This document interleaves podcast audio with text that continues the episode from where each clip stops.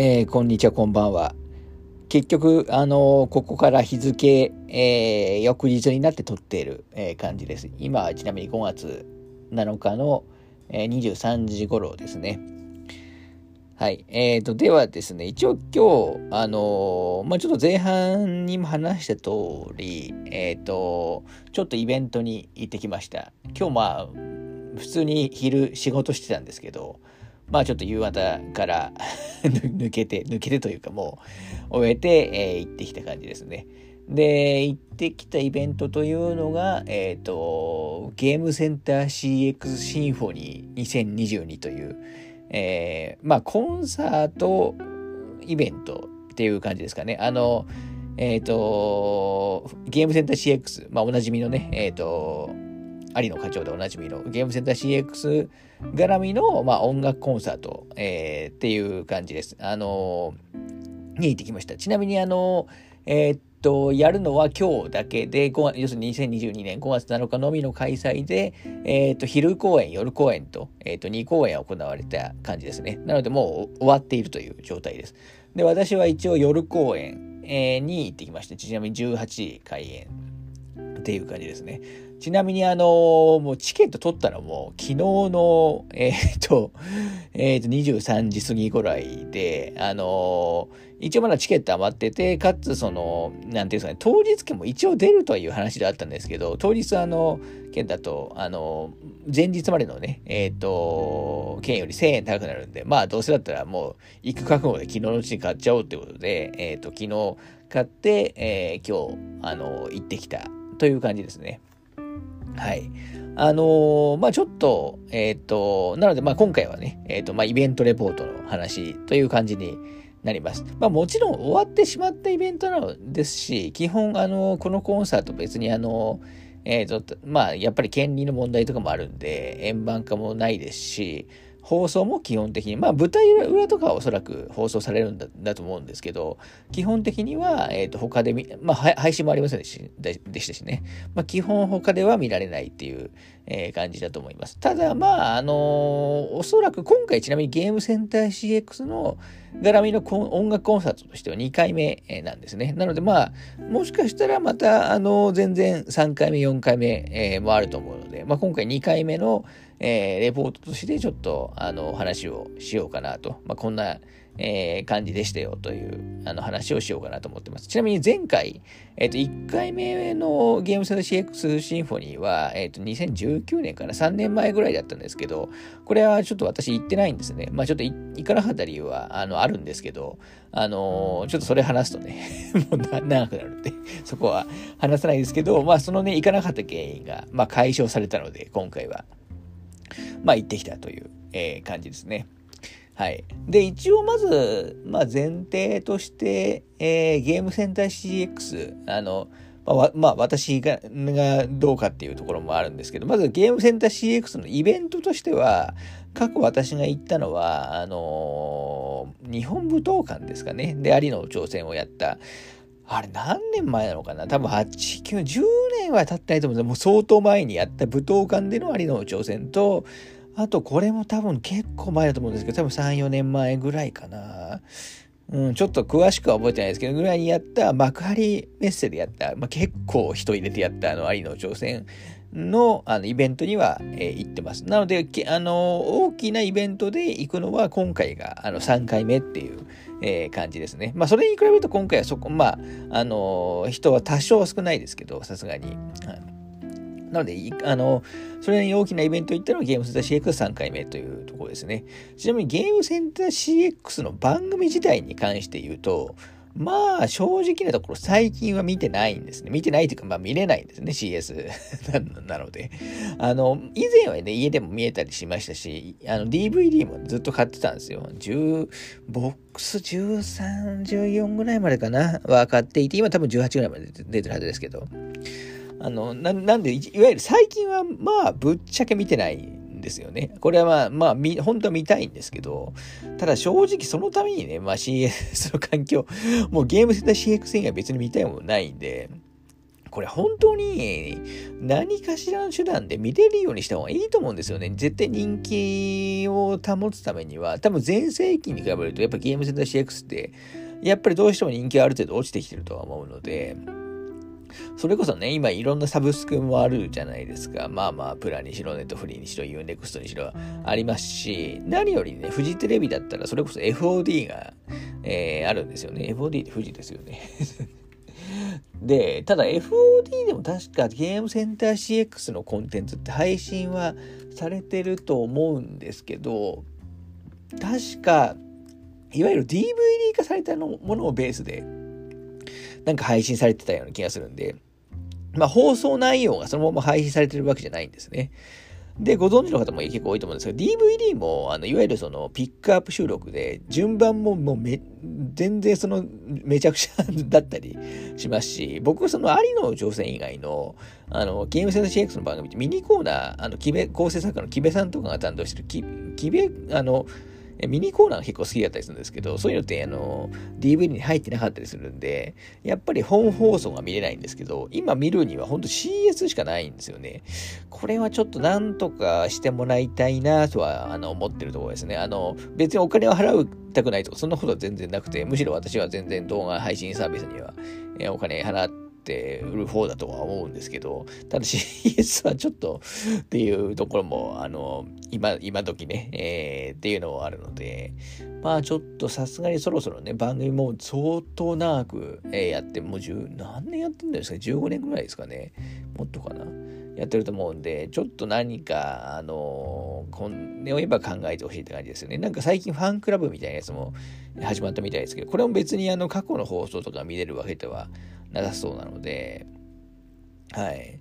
まあ、ちょっと何かしら、あの考えてほしいなっていう、まあ、ちょっとだいぶ余談になっちゃいますけど、まあ、そういう意味もあって、えっ、ー、と、見てないんですよ。ただ、まあ、イベント自体は、あの、えー、好きですし、まあ、過去のね、えっ、ー、と、武道館と幕張のイベントも良かったですし、まあ、今回は一応コンサートっていう、まあ、体裁もあって、まあ、音楽を聴くっていうのも一つの大きな、えー、ポイントですから、まあ、それで、えー、行ってきたという、えー、感じになります。はい。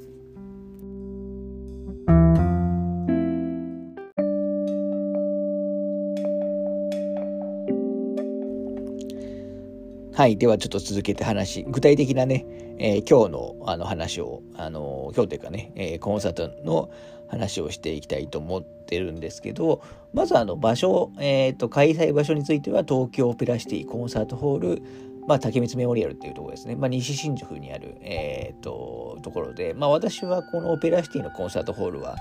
多分今後教育のが4回目か5回目かっていうところだと思います。あの、私毎日あの記録つけてるんですけど、前回行ったのは2018年、えっと、の夏頃だったんで、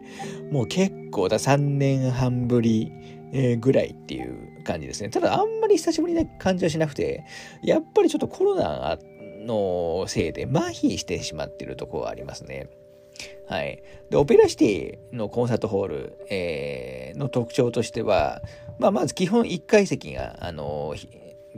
席が多いんですけど、あんまりその段差みたいなのがなくて、私ちなみに今日、えっと、何列目だったかな ?1 階席の前、まあ、あのー、結構ギリギリで買ったこともあって、牛の方だったので、1回24列目とかかな。なので、で、しかもあの、なんていうんですかね、えっと、ホールってその1階席でも結構上下、えっと、高低差がある、えー、ところとかもあると思うんですけど、この、えっ、と、オペラシティのコンサートホールについては、まあ、ちょっとだけか、あのーまあ坂になって、ゆったりした坂になってるんですけど、まあ、ほとんどね、前の方と後ろの方で高さ変わんないんで、まあ、私の席からだと、あの、まあもちろん見え、台は、舞台は見えるんですけど、後ろの人の方、あの、えっ、ー、と、なんですね、オーケストラの後ろの方の人とか、あの後ろの方の楽器は、まあ、はっきり言って見えなかったですね。まあ、別に、あの、それはいいんですけど、あの、まあ、そんな構造のホールですね。あと一応2階席、3階席が、が、広くはないんですけど、あって、もう結構に、むしろ1階の後ろよりは、あの、2階とか3階の、あの、前列の方が、僕はこの会場だったら楽しめるんじゃないかと思います。多分、だからもう、なんだかんだ言って私 S 席で撮ったんですけど、A とか B のした方が良かったかもしれないですね。まあそこはその配分が、えっ、ー、と、なんとも言えないんで、あのー、確率ではないんですけど、はい。まあそんな会場ですね。キャパどのぐらいなの？多分1500から2000ぐらいの会場だとは思うんですけど、そんなにいかないかな。はい。そんな感じです。ちなみに S 席だと、えっ、ー、と、1万1000円ぐらいっていう感じですね。まあ最近のコンサートだと、まあ比較的標準、えー、ぐらいかな。まあ標準ちょっと高いぐらいかな。まあオーケストラコンサート大体こんな、えー、感じですかね。はい。一応あの、物販としては、あの、ちゃんとね、パンフレットが、えー、売っていて、まあ、パンフレットあと、あの、ショルダーバッグとか、あの、ハンカチみたいなの売って、の3種類だけだったんですけど、パンフレットに関しては、まあ、2000円だったんですけど、あの、かなり良かったです。インタビュー、あの、有野さんや木部さんへのインタビューもあるし、あの、今日やるね、楽曲解説、えー、もう、それなりにしっかりとしたものがちゃんとついてますし、あのー、前回のね、レポートとか、えー、もあって、あの、紙の質も良かったですし、あの、コンサートパンフで2000円だとしたら、まあ十分な内容になってると思います。まあ今日これからする話も、まあパンフをね、見つつ、えー、まあ話していこうかなと、えー、思ってます。はい。で、一応その、まあ内容ですね。な、まあ実際の内容はど、どんな感じだったかというと、まあもちろんゲームセンター CX 絡みのあのコンサートになるんで、まあ番組で過去ね、有野さんか、有野課長が挑戦したゲーム、えー、からピックアップして楽曲を演奏するっていう、えー、形でした。で、その演奏中に、あの、まあ、画面もね、えー、上の方に、上というか後ろの方にあるので、そこで過去の挑戦の様子とか、まあ、ゲーム画面が、まあ、流れるようなスタイルですね。あのゲーム関連のコンサートだと、あの結構ね、映像あるやつとないやつ、えー、分かれますけど、まあ今回は完全にあるやつで、まあむしろあの どうしてもね、あのそっち、え、あの番組の内容とかも流れてるんで、まあどうしても目はそっちに行っちゃうっていうのは、え、あるかもしれないですね。まあでもそれは全然僕は問題、今回のコンサートとしては全然問題ないのかなと、え、思ってますと。いう感じですね。で、一応、まあ、具体的にね、まあ、何をやったかという、えー、ところの話に行くと、まあ、まず前半部ですね。まず、あの、前半部というか、まずスタートは、あの、ゲームセンター CX のね、あの、オープニングと同じ あれ、何でしたっけあの、あれ、えー、っと、ちょっとあれ曲名をど忘れしちゃいましたけど、あの、有名なあの、えー、っと、クラシックですよね。大、工じゃなくて。あの、歓喜の歌じゃなくて、まあ、が、えっ、ー、と、で、始まって、まあ、有野さんたちがね、えー、来て、えー、まあ、ちょっとね、話をして、まあ、そのまま演奏が始まったという感じで、で、一応その、えっ、ー、と、演奏楽団はグランドフィルハーモニック東京というところで、まあ、あの、いわゆるプロの人たちを集めた、あの、まあ、言う、なんていうんですかね、まあ、いろんあの例えば最近だとねゲーム関連だとペルソナシリーズの25周年のコンサートとかもやっていたみたいでまあそういうその企画ものとかで集まるような、えー、人たちのあの最近できた、えー、まあユニットというかグループというかまあそんな感じだと、えー、思ってもらえばいいかなという感じですね。で、えっと、指揮者の方が、えっと、これホームページで撮ってないな。指揮者の方が、えっと、松本広安さんという方で、まあ、これ前回もね、えっ、ー、と、指揮をやられたんですけど、松本さんがすごく良かったですね。あの、まあ、指揮者としてだけじゃなくて、イベントの、あの、盛り上げ役として、あと、有野さんとのね、コンビネーションとかも含めて、あの、あと前回のね、話とかも含めて、あの、非常に良、えー、かったんじゃないかなと思いますと。はい。で、あまあ、やっぱりこういうのってね、指揮者があの乗り気じゃないとね どうしようもないんで、こういうイベントって。はい。あのー、よかったと思います。で、実際、あの、何のね、タイトルの曲をやったかというと、あのー、まあ、まず最初がね、えっ、ー、と、スーパーマリオブラザーズ2ですね。まあ、だいぶマリオ2はゲームセンター CX と、まあ、初期の方の挑戦、えー、実際見るとこ2004年の放送、つまり18年、あ、だからもう、ゲームさん GX も20年近くやってるんですね。あの、なのでもう相当前のね。まあでもマリオ2の多分、C、ゲームセンター CX の挑戦って結構僕も内容覚えてるぐらい印象残ってる回なので、えー、まあまず、まずマリオ2ですで、一応これあのコメントでもあの話があったんですけど、別にマリオブラザーズ2ってあの基本的な楽曲はマリオ1と同じなんですね。まあマリオ1のそのコーナーイド版みたいなやつがマリオ2なので、まあちょっとエンディングとか微妙に違ったりもしますけど、基本1と一緒なんですよ。なんで曲としては、まあ、ぶっちゃけマリオ、スーパーマリオブラザーズ1の、あの、ではあるんですけど、まあ、後ろに流れてる映像とかね、ゲームセンター CX で取り上げたのが2だったんで、えっ、ー、と、まあ、マリオブラザーズ2として、まあ、演奏されたっていう感じですね。で、まあ、あのー、おそらく今回のコンサート用に、えー、書き下ろされた編曲、アレンジで、まあ、有名な地上のテーマ、地下のテーマ、あと水中、あと城とか、あの、うまい具合に、あの、初めて私が聞くような感じで、え、ー、と、アレンジされてましたね。結構ロングアレンジだった感じですけど、どうしてもやっぱ映像に合わせて、え、作られてるので、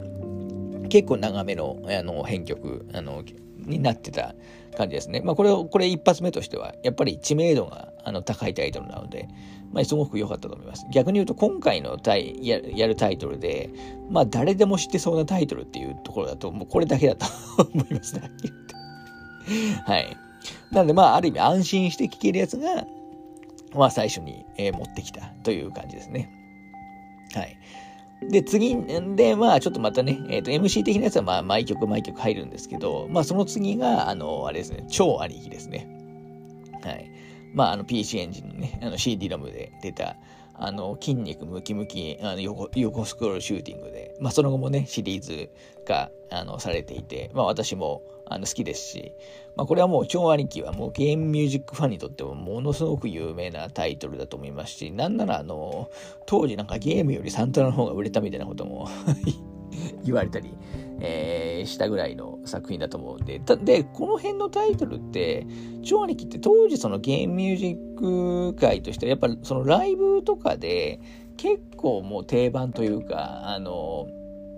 タイトルだったんじゃないかなと思うんですけど、あのー、オーケスト、まあ、あの、ちなみに超兄貴は葉山浩二さんですよね。で、あの、葉山さんのバンドとかでね、あのー当時ね、演奏、ゲームミュージックフェスティバルとかで演奏されたりもしてましたけど、今回だからそれをオーケストラでやるっていうことで、多分超兄貴をオフィシャルでオーケストラで演奏したのっていう意味だと、まあ多分初めてなんじゃないかなと思いますね。で、これがしかも結構な超、まあ今回のやつ、基本どの作品も取り上げ取り上げた作品に関しては、まあ、メドレー形式のそこそこ長く、長い、え曲調になっていて、まあ、超兄貴に関しても結構がっつりやりましたね。あの、途中入るあの、ボイスの表現なんかも、あの、うまくやっていて、えー、あと意外とオーケストラすごく合うんだなと、えー、思った感じです。そういえば超兄貴の、えーと、サントラってサブスクとかに来てないんですよね。あの、来れば結構盛り上がりそうな、え感じではありますけど。はい。実際ね、あのー、超に挑戦中だと、あのー、PC エンジンがね、PC エンジンが確かディオ、ディオを使ったと思いますけど、がフリーズして動かなくなるっていうね、トラブルも、えっ、ー、と、挑戦中にあったんですけど、その件とかも映像でね、流れてた、えー、感じですね。超人気は確か DVD もね、えー、あの収録されてる挑戦、別確か PC エンジンボックスかなんかに収録されてると思うんですけど、まあ、収録されてるんで、まあ僕はそれで、えー、見てるはずです。はい。で、えっ、ー、と、前半はこの、えっ、ー、と、周りをずっと超兄貴の後に、えっ、ー、と、名曲多重奏クイズというのを、えー、行われました。これはどういう、まあ、これいわゆる企画コーナーみたいなやつですね。で、パートをだんだん増やしていって、何のゲームの曲か当てるっていう、えー、やつだったんですけど、結構難しかったですね。あの、これあの昼の部と夜の部で、えー、楽曲違うみたいで、私夜の部行ったんですけど、まあ別にこれもう答え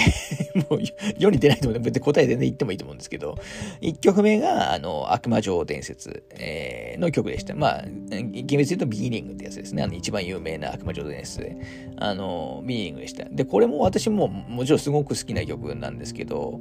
あの、なかなかわかんなかったですね。ナンパーとか、えー、の目で分かったって感じですね。まあ、有野さんはそもそも忘れてましたけど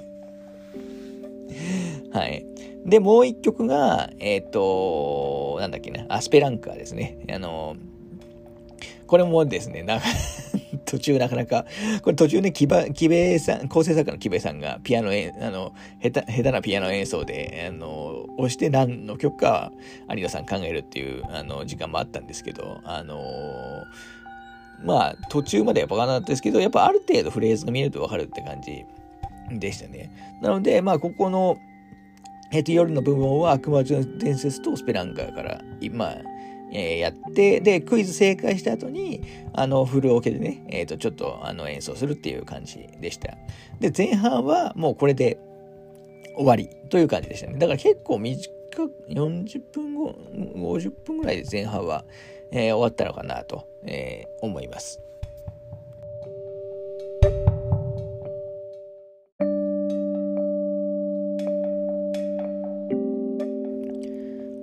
はい。でですね、そこからあの、休憩があの20分ほど、えー、ありまして、で、後半に入っていくんですけど、まあ、後半、あの、一発目はね、あの、スペースチャンネル5。あの、まあ、最初に、一番最初にドリームキャストで出た、えー、タイトルですよね。スペースチャンネル5から、まあ、メドレー、まあ、あの、有名なメキシカンフライヤーを含めて、えっ、と、メドレーで演奏された感じですね。これはもちろん私、ゲーム自体は、あの、1も2もやっていて、え、ー、と、2はね、えっ、と、プレス3でリマスター版もやってる感じもなんですけど、まあ、本当現行ハードでもね、出してほしいですよね。やってる感じなんですけど、残念ながら挑戦自体は見てなくて、えー、見てない感じですね。ただまあ別にあの、見てなくても、あの、普通にあの曲は知ってるんで、あの、全然、えー、楽しめた感じですね。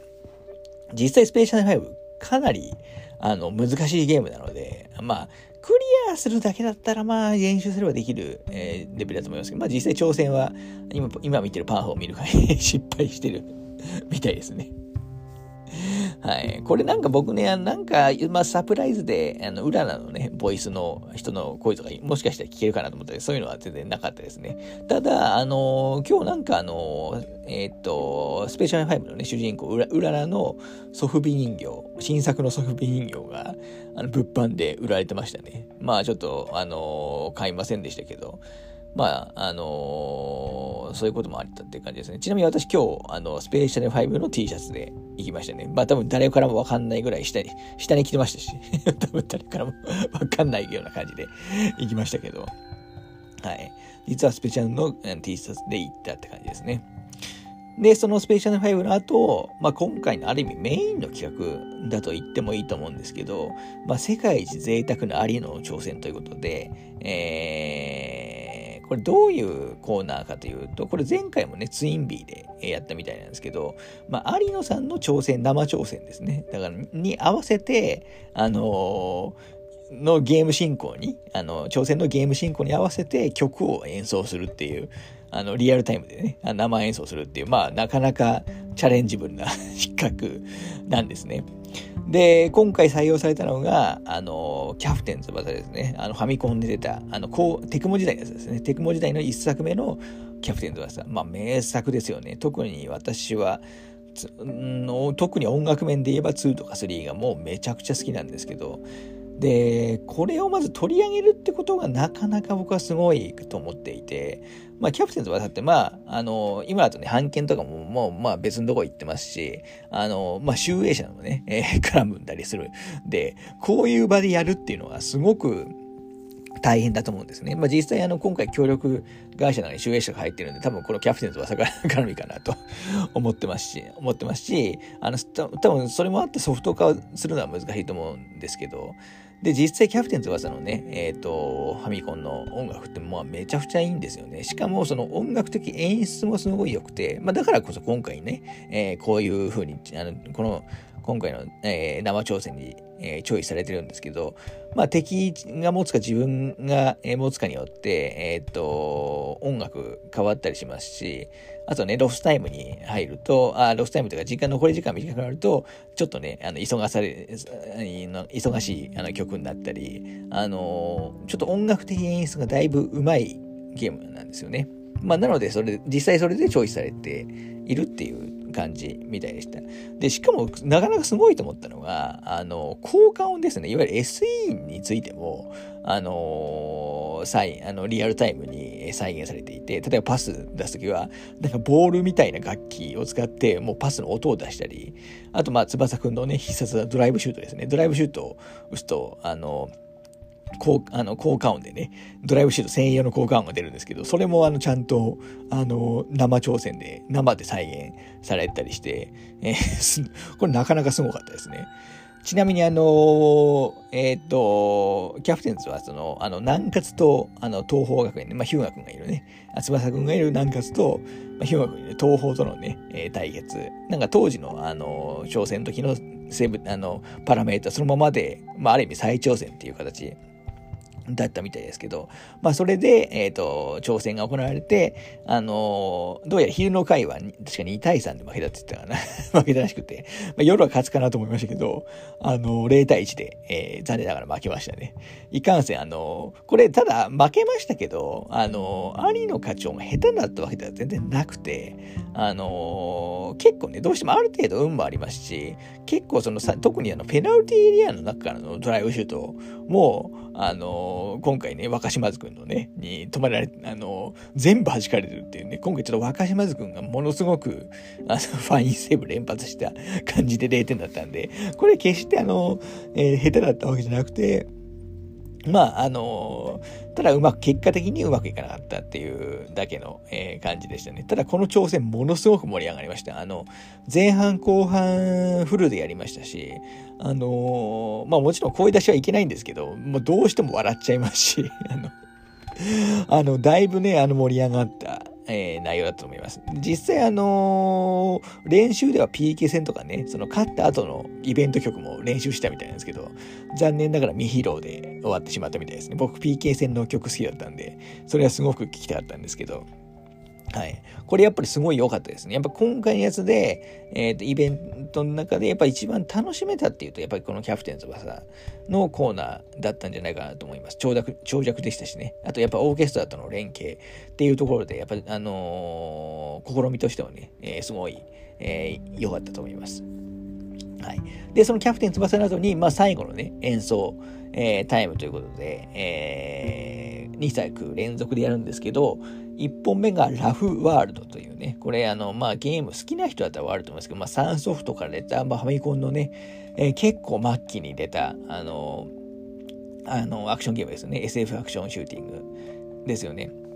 で、ただまあこれ本当にその、えっ、ー、と、まああんまり有名なソフトじゃないんで、あの、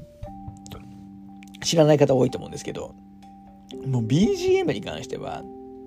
もうめちゃくちゃいいんですよね。僕多分ファミコンで好きな、えー、音楽が好きなゲーム、ベスト3上げるんだったらラフワールドはちょっと入れたいなっていうぐらい、えー、好きなタイトルですね。まあ、だからすごくこれチョイスが、いや、絶対これ他のコンサートだとチョイスされませんから、あの、マリウスさんも大丈夫なんか忘れ、忘れたみたいですね。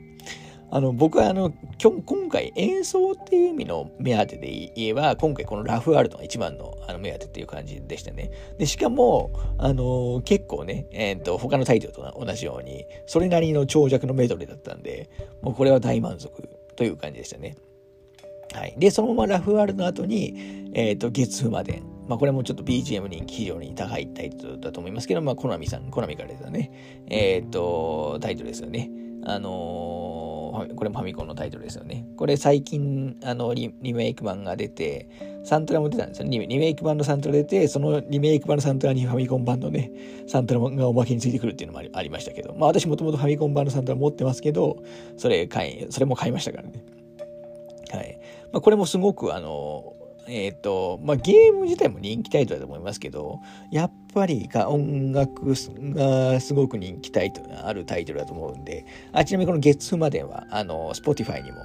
えっ、ー、と、サントラ、あの、ファミコン版のね、えっ、ー、と、オリジナル、まあ、まあ、基本ファミコン版なんですけど、月までは、の、あの、サントラがちゃんとあるので、あのーえっ、と、Spotify のね、え、会員の人は、え、聞いてみてもいいかもしれないですね。で、これも、あの、ちゃんと、あの、まあ、メインどころのね、曲は一通り入ったメドレーになってたかと思います。まあ、ちょっとこれ、あれ、アレンジに関してはあんまり好みじゃなかったかもしれないですけど、でも、あの、良かったと思います。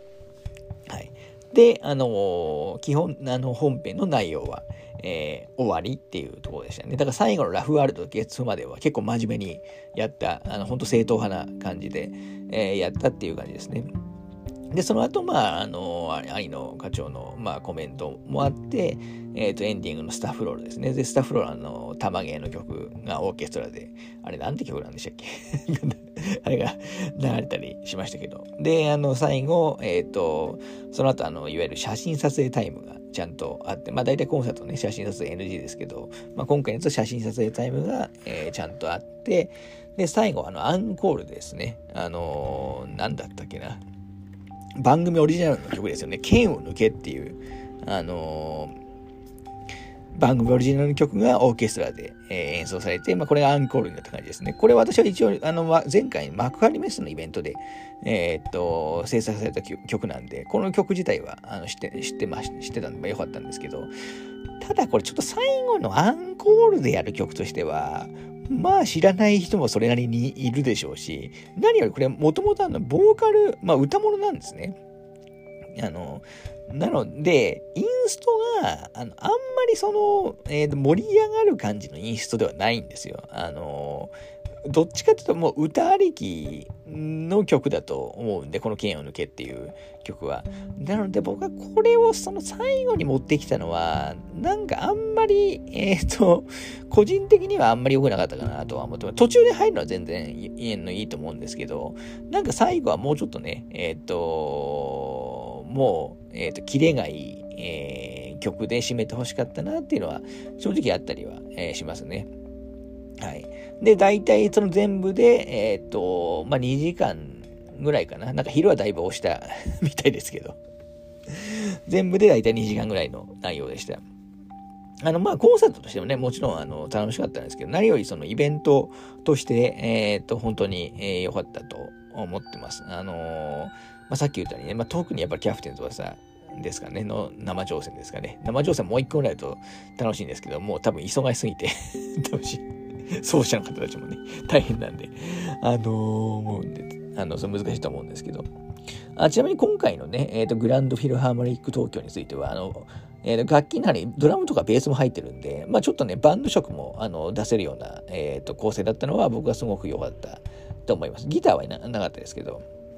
はい。まあそんなところですかね。あのー、まあ本当次やるんだったら、えっ、と、また行きたいなというところですね。なんか、ね、今度2年後ぐらいにまた結構大きな、まあコンサートじゃないかもしれないですけど、えっ、ー、と、また大きなイベントやあのやるみたいですし、僕はこれ、あの、今回、そのイベントに行って、ちょっとゲームセンター CX のね、あの、番組久しぶりに見たくなりましたね。なので、まあちょっと続きのね、DVD ボックスでも買おうかなと思ってるんですけど、まあ早くね、あの、冒頭にも言ったようになんかうまく配信も DVD で全部 DVD 化されてるわけじゃないんで、なんかうまくちょっと配信してはしてほしいなという、えー、感じですかね。はい。まあ、えー、そんなところですかね。まあ、あの、本当に、えっ、ー、と、いいイベントだったと思います。今日、あの、行く直前までは仕事してましたし、もう昨日今日忙しかったんですけど、だいぶこれで解放されて、まあ明日も、明日はちゃんと休めるんで、あの、まあゆっくりしたいなと思ってます。それではちょっと、あの、お疲れ様でした。